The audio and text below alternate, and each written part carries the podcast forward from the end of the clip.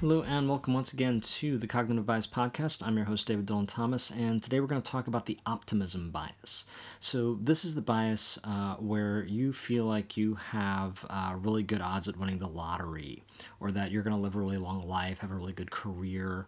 You just kind of overestimate your odds around like really good things happening to you, but at the same time, you underestimate the odds of bad stuff happening to you, even if that bad stuff is actually pretty common. So, like your odds of getting a divorce, your odds of getting cancer.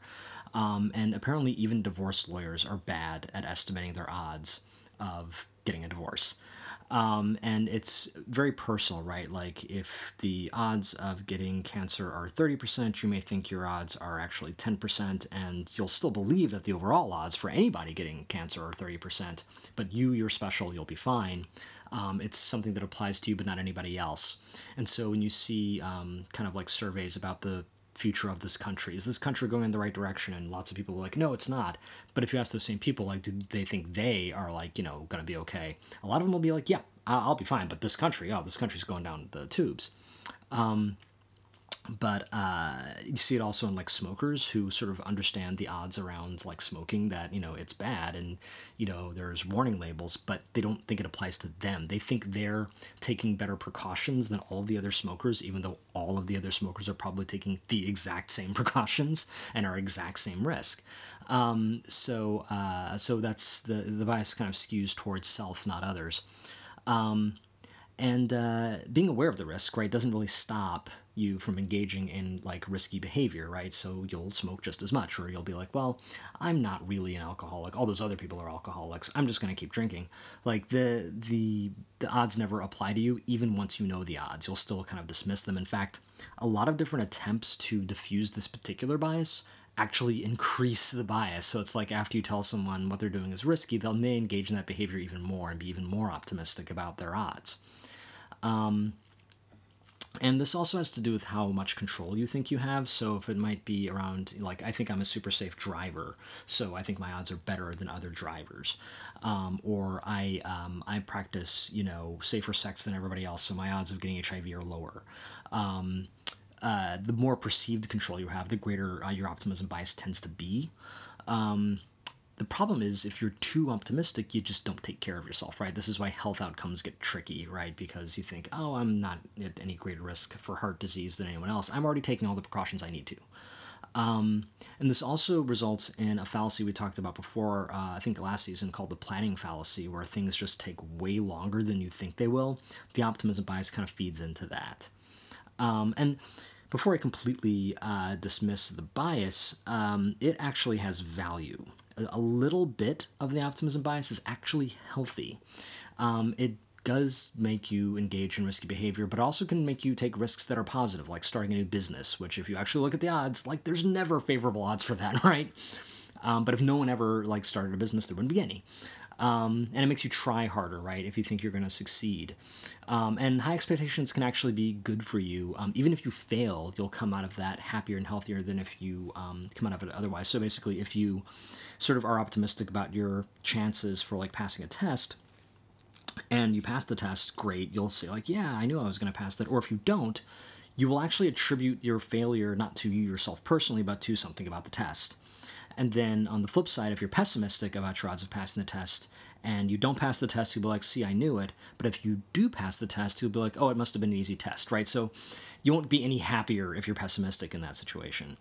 Um, and people who suffer from mild depression actually have no bias, right? They they actually have more realistic, you know, notions of the odds, but they are in fact being di- or they are in fact diagnosing as mildly depressed. So a healthy like mentally healthy, like everything's a okay, you are actually you should be suffering from a little bit of this bias, um, and it is a very difficult bias to overcome.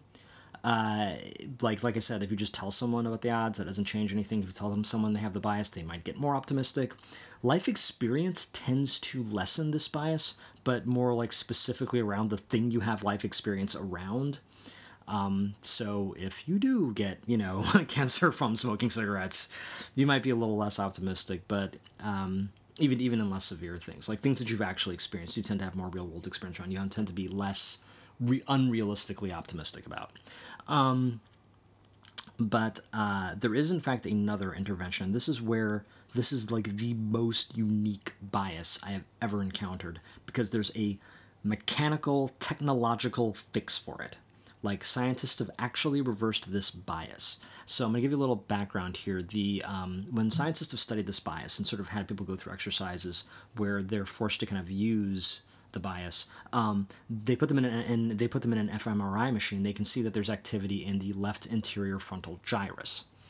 Um, and uh, I will highly recommend here, and I will link to this in the uh, Facebook uh, post, um, that there is a TED Talk by Tali Sharot, who studied this for the University College London, um, that really just explains this in more detail, but I'll give you kind of the overview.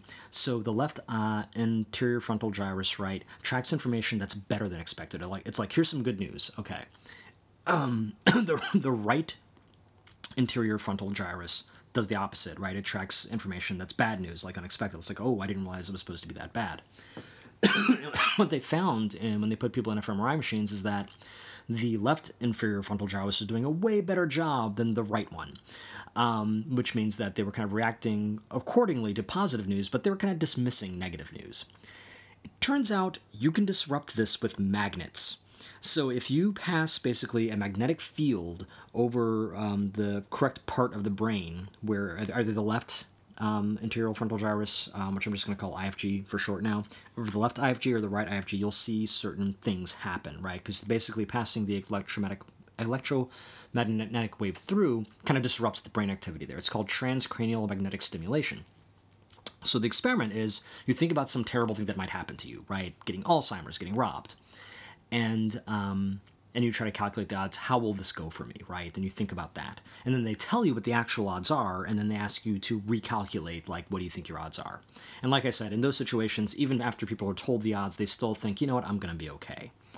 Um, now, if you do the transcranial magnetic stimulation, right, past the magnet, the electromagnetic field over the right IFG, what will, and that's the part that's supposed to be um, uh, about like like taking in bad news. If you disrupt that function, you actually increase the bias, the optimism bias, right? Because now the one part of you that's supposed to be paying attention to bad news is being disruptive. So all of a sudden you're even more optimistic than normal. If, however, you disrupt the left anterior frontal gyrus, it eliminates the bias. And you know me, you know this podcast. I never say anything eliminates the bias, but this does. And it's a temporary effect, right? About after about a half hour, your brain goes back to normal. But for that period of time, like you're actually rating your odds for things pretty accurately, right? You're given the new information. You're like, oh, if you say cancer is thirty percent, um, I guess my odds are thirty percent. Ah, okay, I'll buy that. Um, so it's kind of a powerful thing. Um, and again, like I said, this is unprecedented. I've never seen any other bias where you can actually do some kind of technological fix, right, and change the bias or eliminate the bias. Um, so we'll see where this goes, right? Um, this research came out. I know a book about it came out in, in 2011 by Tali Sharot. Um, again, you can look that up. But um, so I don't know what they've done since then. Uh, one of the things I know they were thinking about is okay, if this is taking someone with an optimism bias and reversing that, and I know that I can actually increase the optimism bias by waving it over the right IFG, does that mean there's some kind of intervention here for people who are suffering from depression, right? Does that on the table now too? So, um, so lots more uh, to discuss, but like I said, I've never seen that before, and I'm really curious to see where the science goes from here. Uh, so, on that optimistic note, um, this is David Dylan Thomas for the Cognitive Bias Podcast, and we will see you next time.